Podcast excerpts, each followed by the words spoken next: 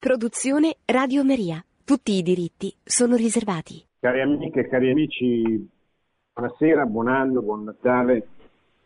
Riprendiamo questo martedì, vigilia dell'Epifania, la lettura dell'enciclica, dell'ultima enciclica di Papa Francesco, Fratelli Tutti, sulla fraternità e l'amicizia sociale. Siamo arrivati al numero 172 poi per alcune settimane l'abbiamo tralasciata perché abbiamo analizzato alcuni suoi alcuni interventi più recenti del Papa fatti durante questo periodo diciamo natalizio. Ma oggi la riprendiamo. Siamo all'interno del quarto capitolo il Papa è entrato proprio nel merito del dottrina sociale della Chiesa, questa sera il tema è la, la, l'organizzazione della vita internazionale e quindi tutti i problemi inerenti alla dottrina sociale della Chiesa che hanno come, come tema, diciamo appunto, come, come tema di fondo assetto internazionale della società e soprattutto del rapporto fra gli Stati. Il secolo XXI, cioè il terzo millennio, che ho cominciato vent'anni fa, assiste a una perdita di potere degli Stati nazionali, citando la sua enciclica precedente, la Laudato Si del 2015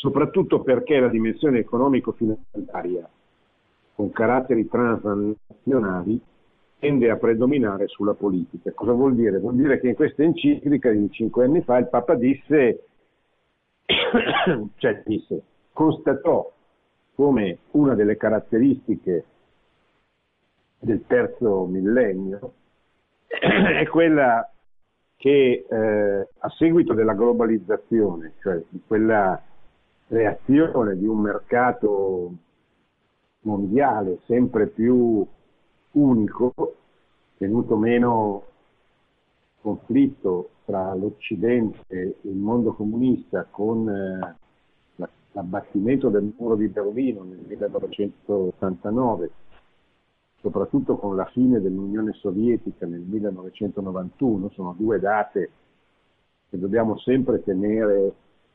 costantemente sotto la nostra attenzione se vogliamo capire cosa è successo nel terzo millennio, che cosa sta succedendo nel nostro mondo, perché quella è stata una svolta epocale, cioè è stata l'inizio di una nuova epoca dell'umanità, intendendo per epoca un tipo di società profondamente diversa da quella precedente, diversa per eh, la geopolitica, per l'aspetto economico, per l'aspetto culturale, eccetera.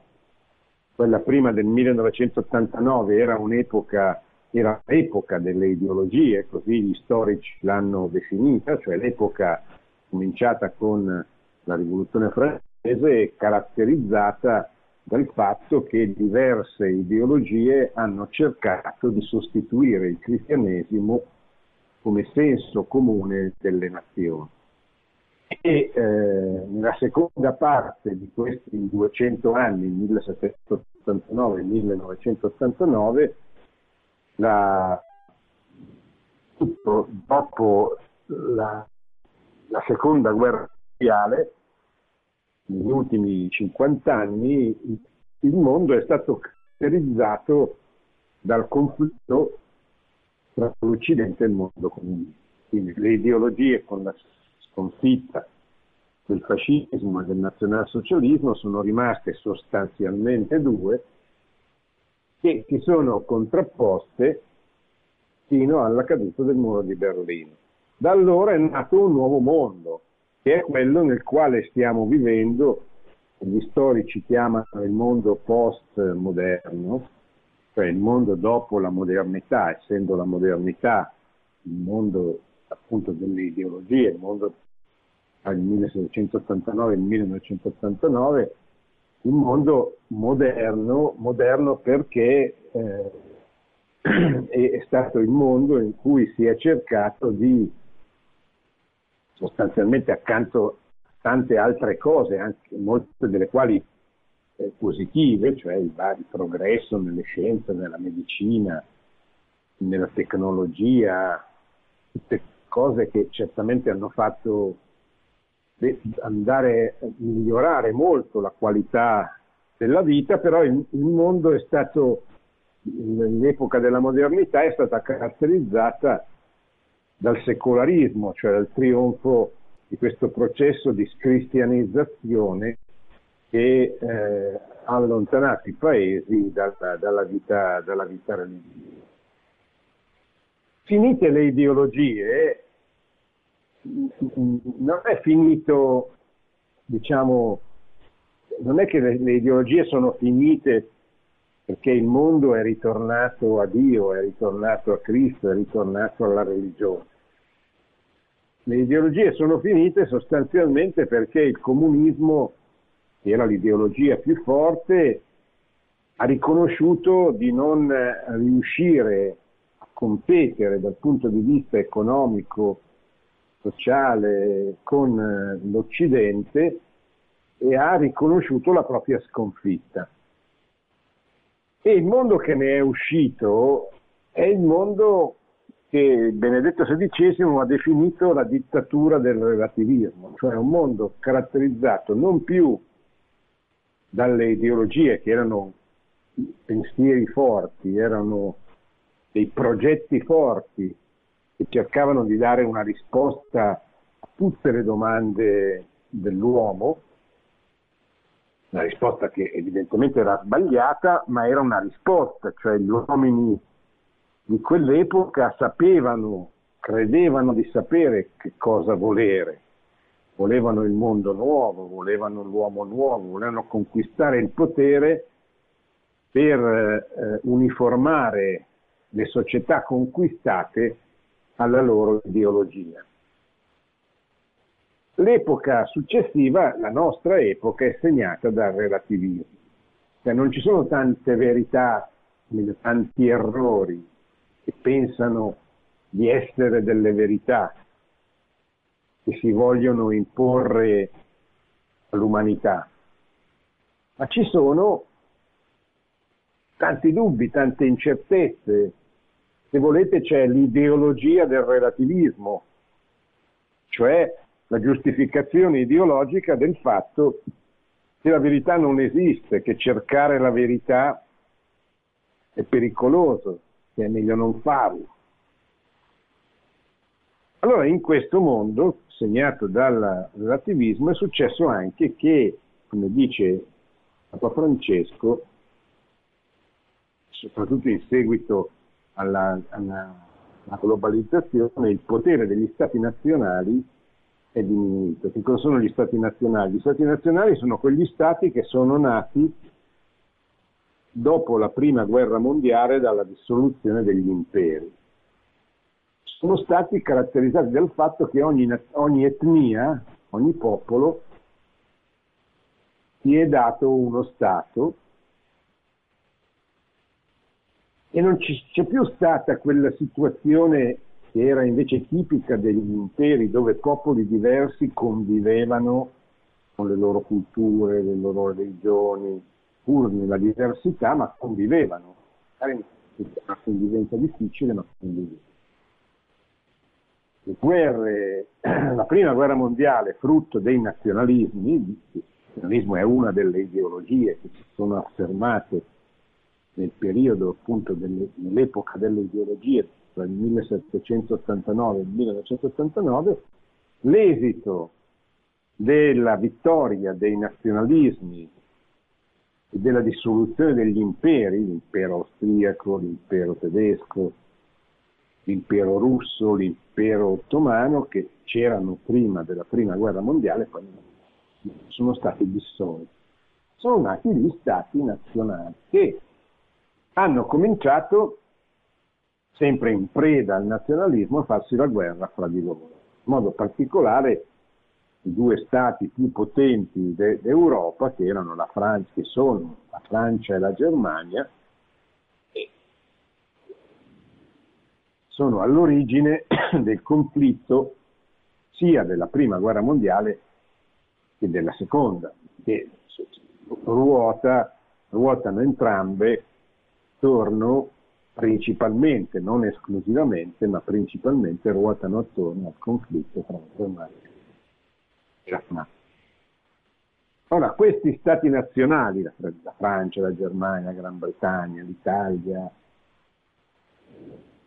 gli stessi paesi dell'Europa orientale che diventano comunisti dopo la seconda guerra mondiale, perdono, valo- cioè perdono potere nella, nell'epoca successiva alla fine dell'Unione Sovietica, alla caduta del muro di Berlino, perché nel clima della globalizzazione, di questa creazione di un mercato mondiale, dove, come dice il Papa, la dimensione economico-finanziaria tende a predominare sulla politica, gli stati nazionali hanno perso potere e il loro potere è stato preso, è stato sostituito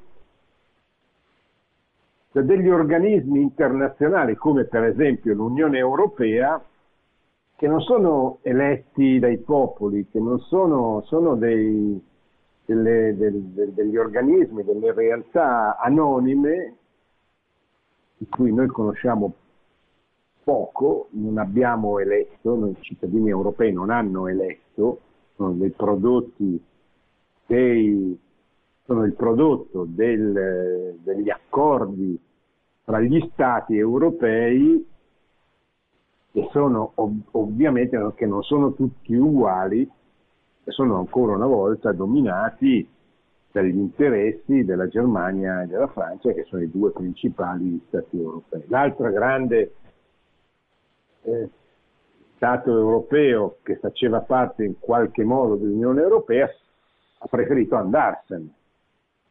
La Gran Bretagna c'è stato un referendum che, seppure per pochi voti, il popolo inglese, il popolo della Gran Bretagna, ha deciso di staccarsi dall'Unione Europea. Allora, comunque, la caratteristica del nostro tempo è che gli Stati perdono potere a vantaggio di questi organismi internazionali eh, abbastanza anonimi che li sostengono, li sostituiscono. Sappiamo la polemica che c'è fra l'Unione Europea e eh, alcuni degli stati che fanno parte, dei 28 stati che fanno parte dell'Unione Europea. Allora continua la, il Papa stiamo leggendo la Fratelli Tutti, ma in questo caso sta, uh, uh, citando un'altra precedente sua enciclica, sempre sulla dottrina sociale, la, la Laudato Si. In questo contesto diventa indispensabile lo sviluppo di istituzioni internazionali più forti ed efficacemente organizzate, con autorità designate in maniera imparziale mediante accordi tra i governi nazionali e dotate di potere di sanzionare. Il Papa raccomanda una cosa che la Santa Sede ha sempre raccomandato, soprattutto dopo la fine degli imperi, cioè che ci siano degli organismi internazionali che in qualche modo possano dirimere le questioni, le discordie, i problemi che nascono fra gli stati e che abbiano il potere di, di intervenire, di decidere nel proposito degli eventuali contrasti che ci fossero fra gli Stati. Cioè sostanzialmente il ruolo dell'ONU, l'Organizzazione delle Nazioni Unite che nasce dopo la Seconda Guerra Mondiale proprio per raggiungere lo scopo che la società delle nazioni dopo la prima guerra mondiale non era riuscita, a raggiungere, di evitare che, mondo, che nel mondo scoppi una nuova guerra mondiale, una terza guerra mondiale. Allora questi organismi modo ricordano gli imperi, sono degli organismi internazionali che esprimono in diversi stati del mondo, l'ONU dovrebbe essere, appunto si chiama Organizzazione delle Nazioni Unite, e a, a, dovrebbe avere lo scopo di risolvere, di dirimere i contrasti tra gli stati. Poi sappiamo che non ha quasi mai funzionato, soprattutto durante l'epoca delle ideologie, per eh, il conflitto fra gli alleati dell'Occidente e gli alleati del mondo comunista che si ripercuoteva all'interno dell'ONU stessa e continua a non funzionare anche perché non ha il potere di sanzionare con un proprio esercito, con una propria forza le eventuali sue decisioni. Ma certamente la, la, la Santa Sede ha sempre auspicato che ci fosse un organismo internazionale come l'ONU che potesse dirimere i contrasti e esercitare la giustizia. Quello che hanno fatto fino al 1914 in qualche modo, tanti errori, ma hanno fatto sostanzialmente svolgendo questa necessaria, legittima e doverosa funzione gli imperi. Quando si parla della possibilità di qualche forma di autorità mondiale regolata dal diritto, non necessariamente si deve pensare a un'autorità personale, tuttavia, continua il Papa, dovrebbe almeno prevedere di dare, vita, di dare vita a organizzazioni mondiali più efficaci, dotate di autorità per assicurare il bene comune mondiale, lo sradicamento della fame e della miseria e la difesa certa dei diritti umani fondamentali sono belle parole, uno potrebbe dire, no, vabbè, ma poi chi, chi, chi, le realizza, anche perché è pericoloso che ci sia un'autorità mondiale, perché poi eh, questa rischia di, di, di, decidere le sorti del mondo. Questo è vero, vero anche che eh, senza un'autorità internazionale il rischio che si ricaschi, si ricada terza, in una terza guerra mondiale è più facile e molto più difficile. In realtà quello che è sempre stato il grande tema della politica internazionale della Santa Sede, i motivi di contrasto ci sono e ci saranno probabilmente sempre, come tra gli uomini, così fra gli stati, ma devono essere risolti non con la guerra, non con il conflitto, ma con il dialogo. Il dialogo non è una parola, spesso è una parola abusata, lascia pensare a cedimenti o ai remismi, eccetera, ma il dialogo è l'alternativa alla guerra, è l'alternativa al conflitto. Cioè, bisogna queste nazioni, che questi stati si parlino perché se si parlano non si fanno la guerra, si uccidono. Se smettono di parlarsi immediatamente nasce, nascono dei conflitti. Quindi se ci fossero delle realtà internazionali che aiutassero, favorissero questo dialogo sarebbe una cosa positiva mi potreste dire, ma ci sono, ma non riescono, bisogna, bisognerebbe che non solo ci fossero, ma che avessero il potere di poi poter intervenire per dirimere le questioni, eccetera.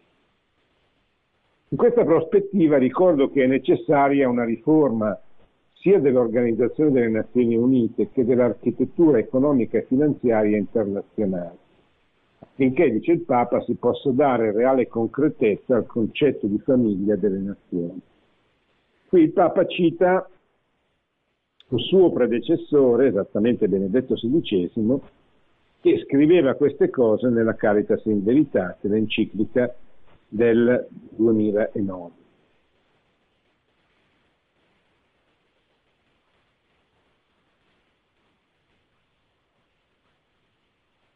Il Papa poi ricorda, citando il compendio della dottrina sociale della Chiesa, qual è lo scopo di questa autorità internazionale, e poi citando se stesso, cioè il discorso all'ONU a New York del 25 settembre del 2015, dice il compito delle Nazioni Unite, a partire dai postulati del preambolo e dei primi articoli della sua Carta Costituzionale, può essere visto come lo sviluppo e la promozione della sovranità del diritto, sapendo che la giustizia è requisito indispensabile per realizzare l'ideale della fraternità universale. Bisogna assicurare il dominio incontrastato del diritto e l'infaticabile ricorso al negoziato, ai buoni uffici dell'arbitrato, come proposto dalla Carta delle Nazioni Unite, vera norma giuridica fondamentale. Cioè, il trionfo del diritto, così come viene auspicato dal Papa in, questo, in, questo, in, queste, in queste parole, è l'alternativa al conflitto Certamente rimane il grande problema, ma il diritto è strettamente legato alla verità, cioè quindi a una, una corretta concezione dell'uomo, della nazione, delle nazioni, della società, la stessa pace. Cos'è la pace? La pace è, come diceva Sant'Agostino, la tranquillità nell'ordine. Ma se non c'è l'ordine, dentro le nazioni, dentro e fra le nazioni è difficile che ci possa essere la pace, ma è difficile che ci possa essere la pace se non c'è un'idea di verità condivisa. Quali sono i veri valori, i veri principi? Faccio un esempio molto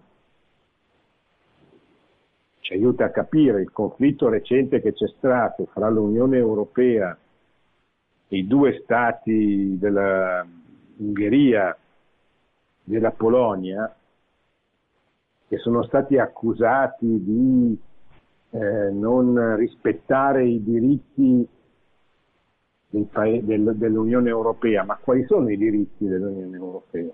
Quali sono i valori, scusate, quali sono i valori dell'Unione Europea? Cioè, come fai tu ad accusare due stati quando non è chiaro quali sono i tuoi, i tuoi valori. I tuoi valori sono il relativismo. Nel caso specifico l'Unione Europea ha fatto,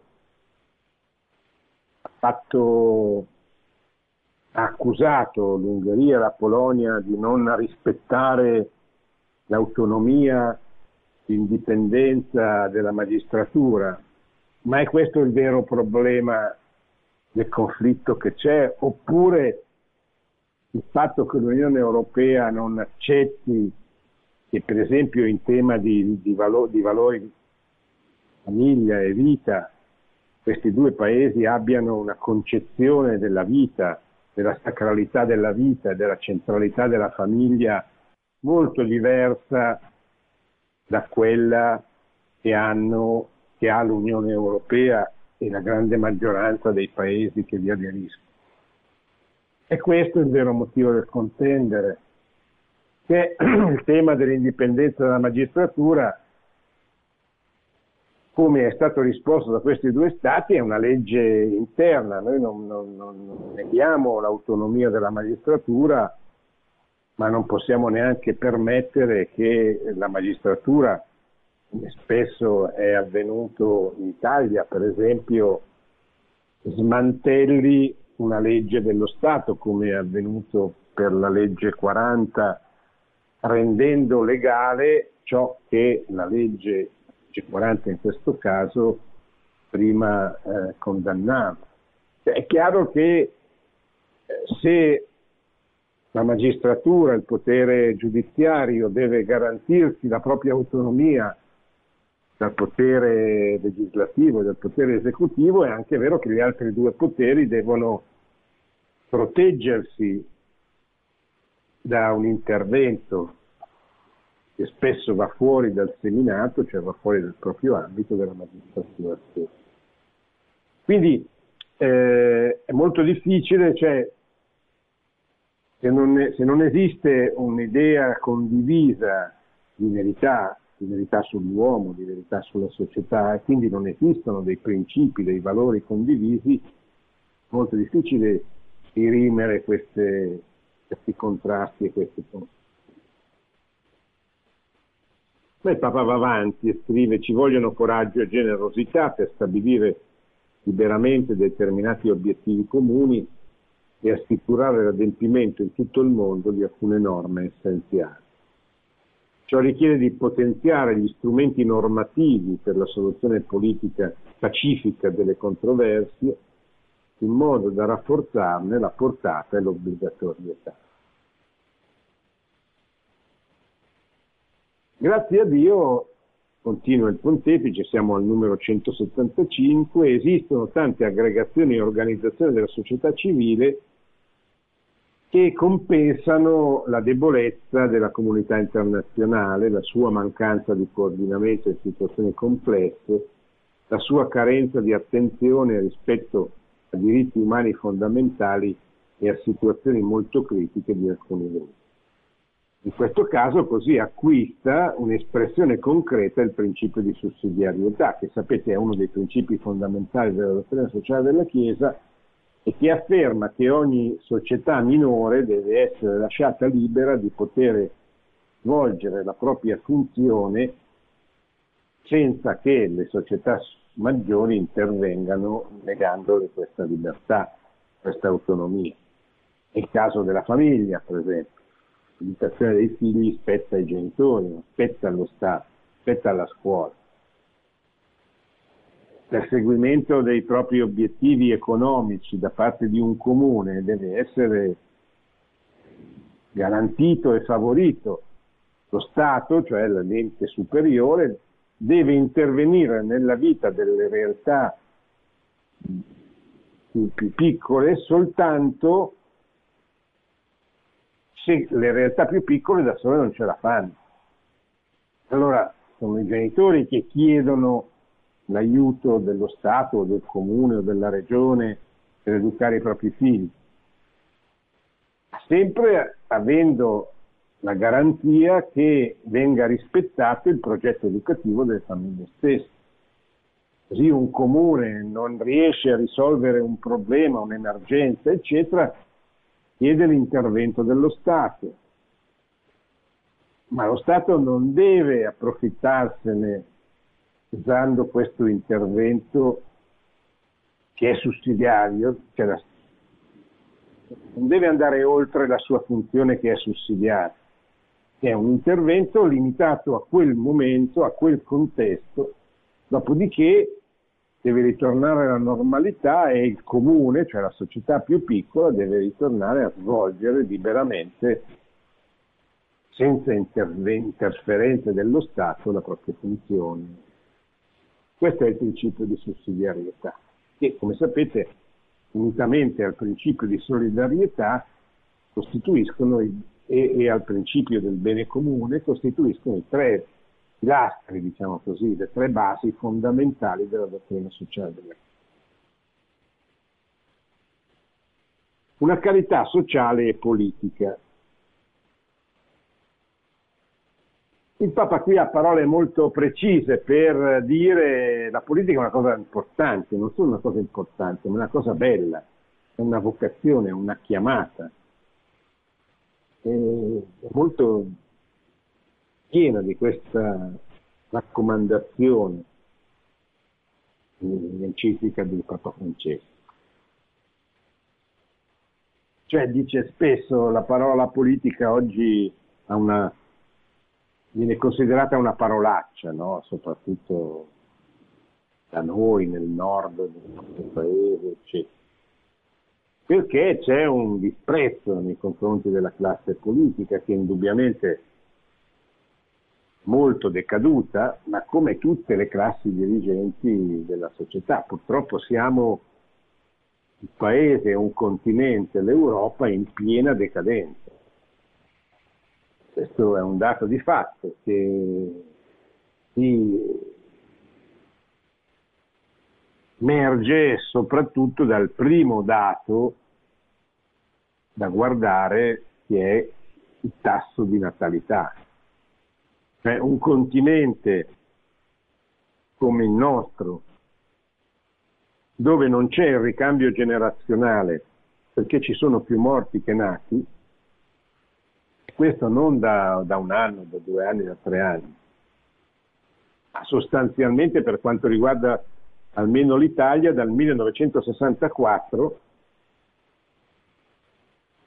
in Italia sono costantemente diminuite le nascite, fino ad arrivare a cinque anni fa, quando per eh, cinque anni cons- consecutivi le nascite sono scese sotto le 500.000, 500.000 bambini all'anno quindi siamo entrati in una crisi ancora più profonda di quella degli anni 70 e 80. Questo è un segno di, di decadenza, di crisi. Perché si chiama il suicidio demografico? Ma perché un paese dove i, i nati sono meno dei morti, quindi dove non c'è il ricambio, è un paese destinato anche sulla lunga distanza, ma comunque destinato a scomparire. È un segno della vitalità, della civiltà, della forza di un paese, è proprio questo, questo dato dalle, dalle sue... Allora, il Papa ricorda anche questo nel, nell'enciclica. La politica si deve occupare di tutto questo, è certo, è certo che la politica non può sostituirsi alle famiglie per fare i figli ovviamente, ma può aiutare la creazione di quel clima culturale che non è avverso alla trasmissione della vita. Mentre oggi noi viviamo in un clima dove lo spettacolo, la cultura, gli intellettuali, la classe politica, eccetera, sono tutti impregnati di una visione del mondo, di una, di una la concezione della vita che non ha la famiglia al centro. Quindi il problema della natalità adesso cominciano ad accorgersene negli ultimi mesi, qualche, anche qualche uomo politico dice guardate che è un grande problema, eccetera, però non viene fatto nulla. Ma perché si capisce che non c'è proprio nella cultura della nostra classe dirigente la centralità della famiglia. Tra l'altro se guardate le biografie dei principali dirigenti politici del nostro paese vi renderete conto sono pochissimi quelli che hanno famiglia. La grande maggioranza sono single, oppure sono persone che di famiglia ne hanno più una, ma non che amino la, la famiglia, ma perché senza voler giudicare, senza voler dare dei giudizi, per l'amor di Dio, ma perché le cose sono andate così e quindi è difficile che possano trasmettere loro, nelle loro valutazioni politiche quella, quell'idea della centralità della famiglia quindi dell'importanza della trasmissione della vita, della, della, della crescita demografica, che nella loro vita non è presente perché, perché non fanno questo tipo di esperienza o se la fanno la fanno in maniera strana, cioè un figlio da una parte, uno dall'altra. Eh, e comunque ci si rende conto che questa classe dirigente non ha famiglia come priorità nella loro vita e di conseguenza non ce l'ha loro, nelle, loro, nelle rispettive linee politiche. Il Papa ribadisce anche, mi permetto di ribadire che la politica non deve sottomettersi all'economia, e questa non deve sottomettersi ai dettami e al paradigma, e al paradigma efficientista della, della, tecnocrazia. E questa è una sua citazione dall'altra enciclica Laudato Si. Cos'è la tecnocrazia? È la pretesa che una nazione possa essere guidata meglio da dei tecnici piuttosto che una, da una classe dirigente politica. Questa è una grande bugia anche questa, nel senso che i tecnici vanno bene nella misura in cui realizzano delle idee che sono trasmesse loro da una classe dirigente politica, cioè creare come obiettivo la polis, il bene della polis, il bene comune. E si serve i tecnici per realizzare quel progetto di bene comune che è tipico della politica e non della tecnica, che per definizione non può avere come prospettiva il bene comune, ma il bene in prospettiva il bene specifico della propria azione tecnica. E, e, quindi dice il Papa, davanti a tante forme di politica meschine tese all'interesse immediato, ricordo che la grandezza politica si mostra quando in momenti difficili si opera sulla base di grandi principi, pensando al bene comune a lungo termine. Potere politico fa molta fatica ad accogliere questo dovere in un progetto di nazione, stiamo sempre citando dalle onde Pensare, uno statista pensa al futuro, un uomo politico meschino, non uno statista, spesso costretto dal,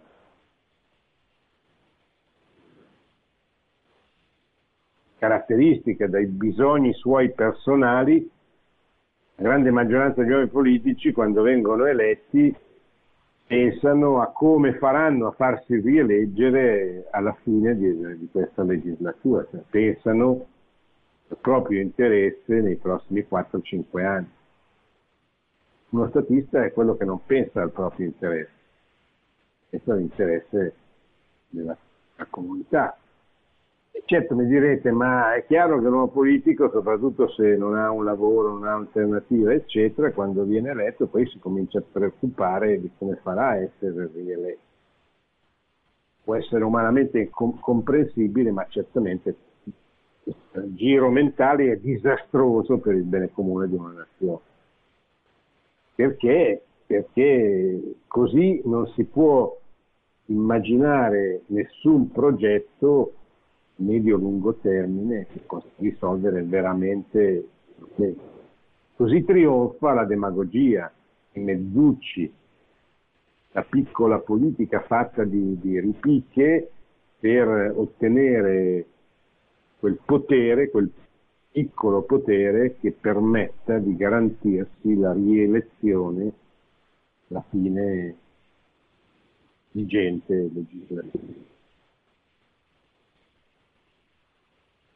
Un capitolo interessante è quello che si chiama l'amore politico, riconoscere ogni essere umano come un fratello, una sorella e ricercare un'amicizia sociale che includa tutti non sono mere utopie, dice il Papa, sono cose campate per aria.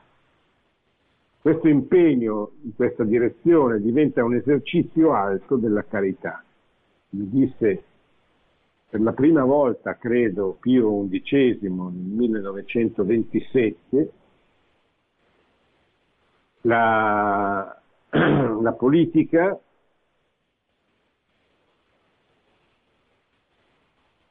perché dice un individuo può aiutare una persona bisognosa, ma quando un individuo si unisce ad altri per dare vita a processi sociali di fraternità e di giustizia per tutti, entra nel campo, e cita Pio XI, della più vasta carità della carità politica.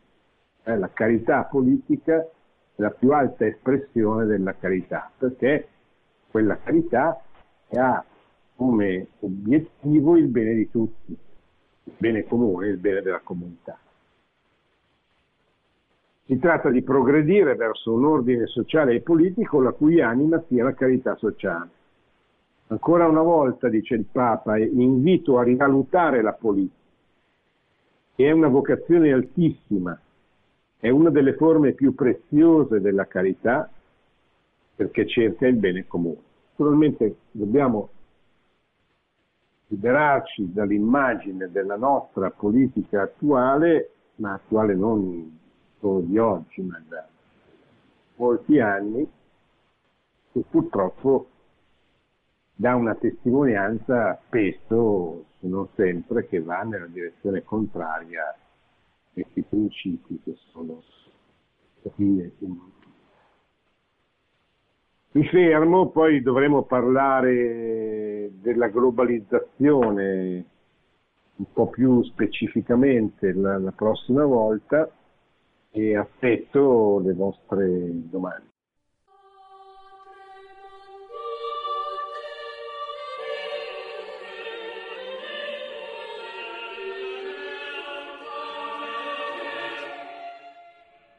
Pronto? Pronto? Prego. Buonasera. La tua domanda era, eh, sono Franco, provincia di Torino. Sì, mi dica Franco. Eh, in pratica um, notavo che eh, osservavo la um, società attuale, diciamo, ha come frutto questi politici, ma anche la società che è alternativa a questi politici, eh, tra questi insomma. Perché mi sembra che anche le, le alternative ci siamo messi male insomma. Sia, eh, sì. grazie. Sì. Ma eh, sono d'accordo sostanzialmente cioè, la, la, cioè non è che la classe, la classe politica è profondamente in crisi esprime la decadenza della società, cioè non è che ci sia una società fiorente e una classe politica decadente. È tutta la nostra civiltà, nostra nazione e direi in generale l'Europa che vive profonda crisi è una crisi antropologica, non è una crisi economica, finanziaria, è proprio la crisi dell'uomo. Oggi l'uomo vive prevalentemente senza ideali, senza una visione del mondo per cui spendere la vita.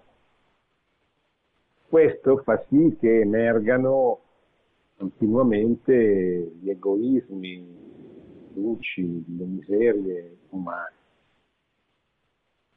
Certamente su questo influisce abbondantemente il processo di secolarizzazione che c'è stato, cioè il rifiuto, l'espulsione della vita religiosa dalla vita pubblica ha completamente tolto la dimensione ideale e morale nella vita di relazione fra le persone. Per cui non c'è l'idea che saremo giudicati per quello che facciamo e quindi che sarebbe anche opportuno stare attenti.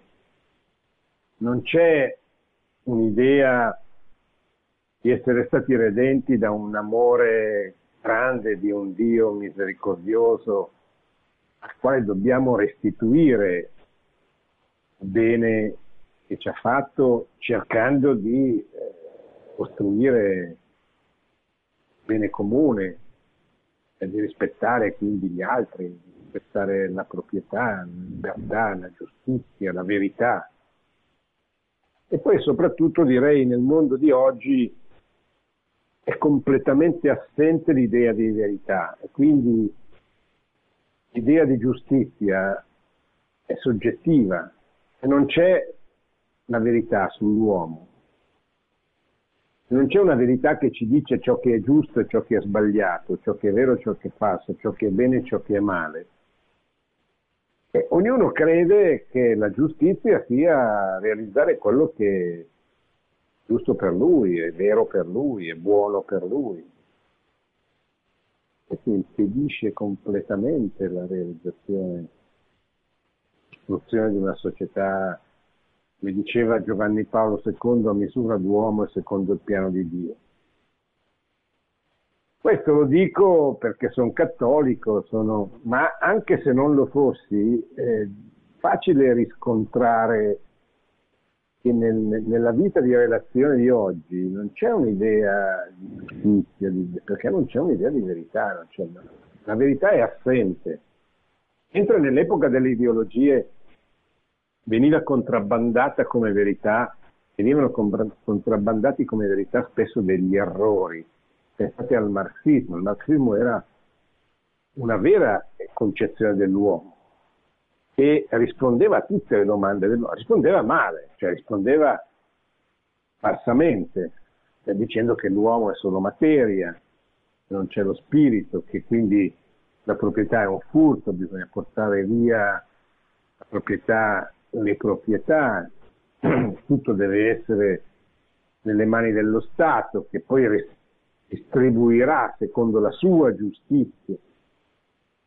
Ora, era un errore, però era un errore che aveva una propria visione delle cose. Oggi non ci sono più neanche le ideologie. Il relativismo sostanzialmente non risponde a nessuna domanda, per cui anche i partiti, visto che stiamo parlando di politica, i partiti non servono più degli ideali falsi, o giusti, falsi, ma nella grande maggioranza erano ideali sbagliati perché si rifacevano a delle ideologie sbagliate. Però erano, apparivano almeno come degli ideali. Oggi non ci sono più le ideologie, non ci sono più gli ideali, giusti o sbagliati. Gli stessi partiti sono diventati delle aggregazioni attorno a delle persone o a degli interessi di categorie, di, di gruppi o di, di leader particolarmente carismatici.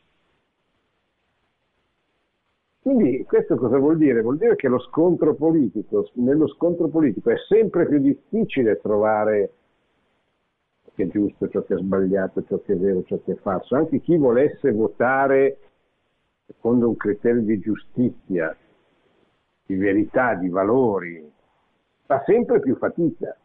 O non dico che non si possa più fare.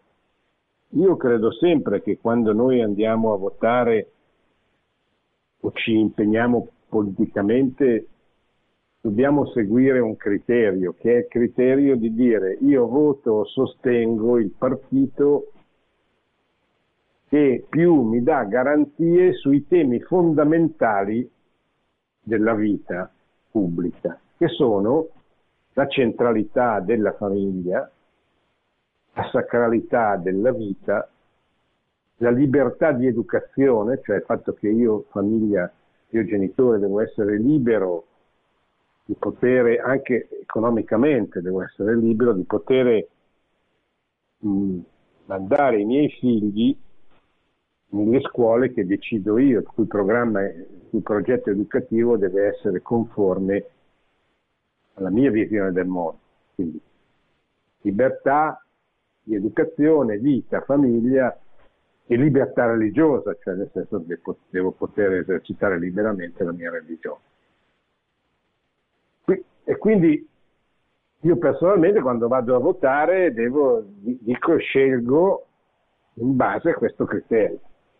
Però è sempre più difficile, perché viviamo in un contesto intanto dove questi temi sono oscurati, cioè se ne parla rarissimamente di questi, di, della libertà di educazione, della libertà religiosa, della, liber, della sacralità della vita, eccetera. Ne parla veramente, perché ormai in tutta Europa, in quasi tutta Europa, in Italia ancora un po' meno, ma sta succedendo così anche in Italia, sono passate talmente tante leggi contro la vita, contro la famiglia, eccetera, che questi temi così rilevanti dal punto di vista antropologico sono sempre meno rilevanti. E spesso le forze politiche, che siano di destra o di sinistra, sono tutte su questi temi orientate alla stessa maniera. Per cui è, molto difficile anche scegliere. Scusa se mi sono dilungato un po' troppo, ma sembrava importante rispondere. Pronto, c'è, c'è un'altra domanda? Buonasera Marco, sono Claudio di Bergamo. Sì, buonasera Claudio. Buonasera, ecco io innanzitutto condivido le sue osservazioni che le ritengo molto, eh, molto lungimiranti, molto, molto centrate. Eh, io avevo un, un, dubbio sul fatto della, eh, di un esercizio della eh, democrazia eh, tendenzioso da parte di, di mh, mm, certe eh, forze politiche, nel senso che se loro sono nella maggioranza ci sono le leggi che vanno bene a loro e allora sta bene. Però se loro fossero all'opposizione, ci sono delle leggi che sono a loro contrarie, allora, eh, non, allora mm, non, non, va bene, allora non serve democrazia. Siamo dei, dei... Faccio un per esempio per quanto riguarda i, i, i, i matrimoni degli omosessuali. Quindi io penso che un, un, una famiglia è costituita da un uomo e da una donna e che un bambino ha bisogno di un papà. E quindi io eh, renderei per legge, eh, proibirei ma i, i, il fatto che gli omosessuali possono avere eh, bambini con eh, questi, eh, termine, con queste eh, procedure insomma, che, mh, mm, che sono, vanno matrimonio contro omosessuale. Sì, sì, ma appunto che eh, fanno, eh, affittano l'utero in affitto. L'utero in affitto, ecco. sì.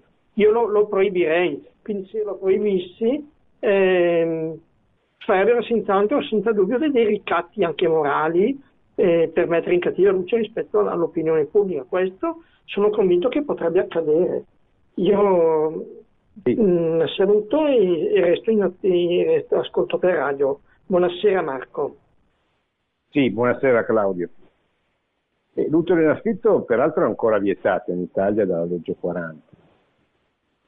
E... Però è chiaro che stiamo andando verso una legislazione in Occidente dove questi divieti cadranno, cadranno tutti, perché il problema di fondo è che viene messa in discussione a livello culturale l'idea di natura, cioè che l'uomo abbia una, una natura che deve rispettare, che l'uomo nas- nasca maschio o femmina. E che il matrimonio sia eh, una comunione fra un maschio e una femmina che per ragioni fisiche, psichiche, psicologiche, spirituali si eh, uniscono per completarsi, costituendo una comunione aperta alla vita, perché trasmette la vita. Ecco perché il matrimonio può essere solo fra un uomo e una donna, perché solo un uomo e una donna possono trasmettere la vita, sia fisicamente e psicologicamente, spiritualmente, perché un bambino ha bisogno del riferimento maschile e del riferimento femminile. Questo che era scontato fino a 40 anni fa, 40 anni fa, eccetera, non c'era bisogno di spiegarlo, oggi viene messo in discussione da un'ideologia, l'ideologia del genere, da una, una serie di, di convinzioni diffuse nella società per cui siccome è possibile creare la vita attraverso la fecondazione artificiale, anche una coppia di due uomini e due donne può, eh, secondo questa visione del mondo, può allevare, educare dei bambini comprati o con l'utero in affitto o nella banca del seme o comunque attraverso diverse modalità.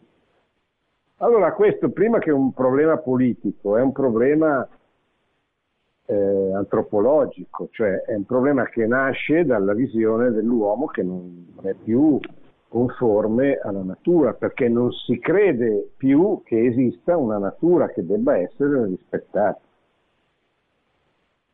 Ecco che allora la battaglia vera, cioè la battaglia vera, la battaglia principale è una battaglia di tipo culturale.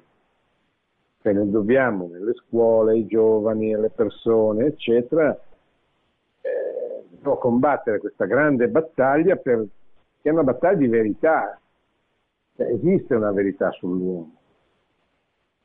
Il sesso non è um, qualche cosa di opinabile, soggettivo. Io nasco maschio o femmina, non è che nasco.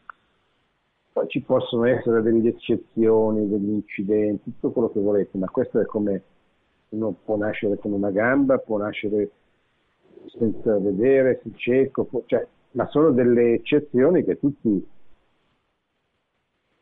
purtroppo constatano, ma che rimandano a regola. Allora, se noi non riusciamo a, resti- a restaurare, a ricostruire questo senso comune fra la gente, dal punto di vista legislativo tutto questo non sarà rimediabile. Quindi dobbiamo prendere atto che si va purtroppo verso questa direzione. Questo cosa vuol dire? Vuol dire che dobbiamo combattere tutte le battaglie, la prima delle quali è quella in corso al Senato fra un po' per l'approvazione del disegno di legge ZAN che è già stato approvato alla Camera, che sostanzialmente potrebbe mandare in prigione o comunque essere suscettibile di essere processato chi facesse le affermazioni che io sto facendo in questo momento.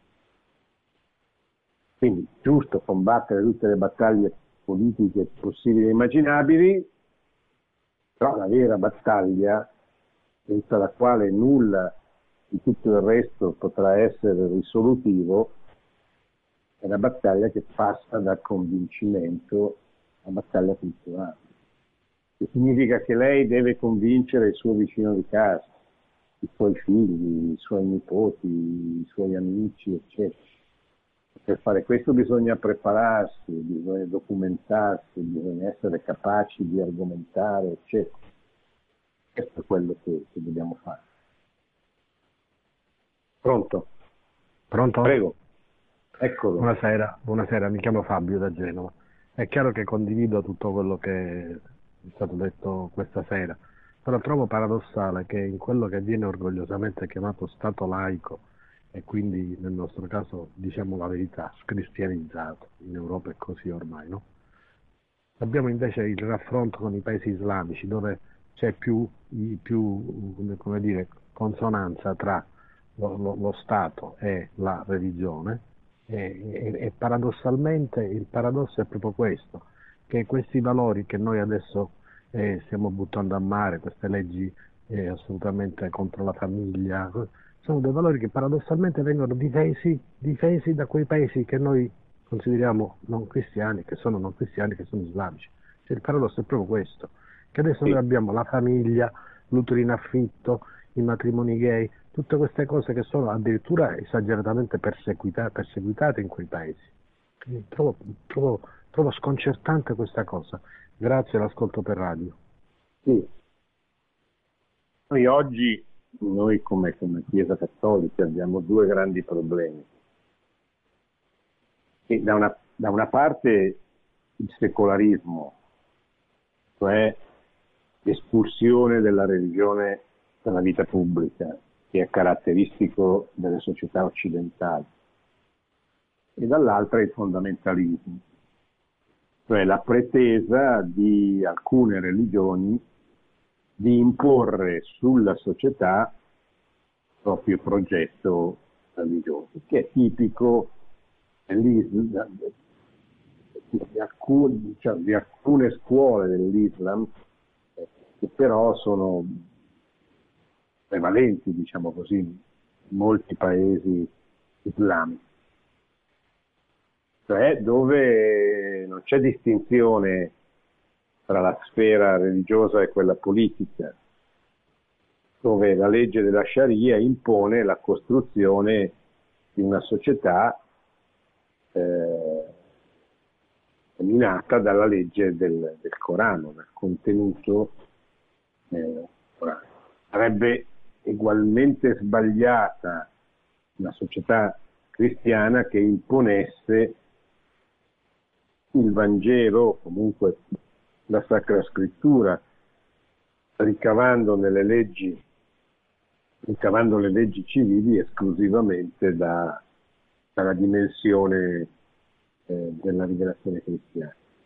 Non perché la rivelazione cristiana, la rivelazione cristiana non sia vera, ma perché non si può imporre la verità per legge, perché la verità si impone, dice il Magistero della Chiesa, in nome della verità, non con la forza, neppure con la forza della legge. La legge poi può, deve proteggere la legge naturale, alcuni elementi fondamentali, eccetera, ma può imporre la verità religiosa per legge, cosa che invece purtroppo alcune, alcune religioni che hanno assorbito questa mentalità fondamentalistica avviene. Questi sono i due grandi problemi che noi abbiamo, no? che la Chiesa Cattolica ha, tra i quali deve, deve, poi deve convivere e deve combattere anche per difendere la verità, che la verità è quello che il Vangelo dice, date a Cesare quello che è di Cesare, a Dio quello che è di Dio. Cioè di, di distinguere l'ordine temporale da quello spirituale, dal fatto che la verità non si può imporre per legge o con la forza delle armi, ma non perché non esista, come invece vorrebbero i laicisti e i relativisti, ma perché eh, esiste ma deve essere opposta alla libertà delle persone realizzarsi nella vita delle persone e nella vita delle società attraverso la libertà. Bene, abbiamo concluso questa sera, siamo, siamo occupati ancora della Fratelli Tutti, dell'enciclica, l'ultima enciclica di Papa Francesco, siamo arrivati al numero 182, martedì prossimo tratteremo questi, quest'altra parte che è relativa alla, globalizzazione, agli effetti che ha prodotto, che cosa consiste, eccetera. Grazie, buona domenica, buona settimana a tutti e buona festa dell'Epifania. Produzione Radio Maria. Tutti i diritti sono riservati.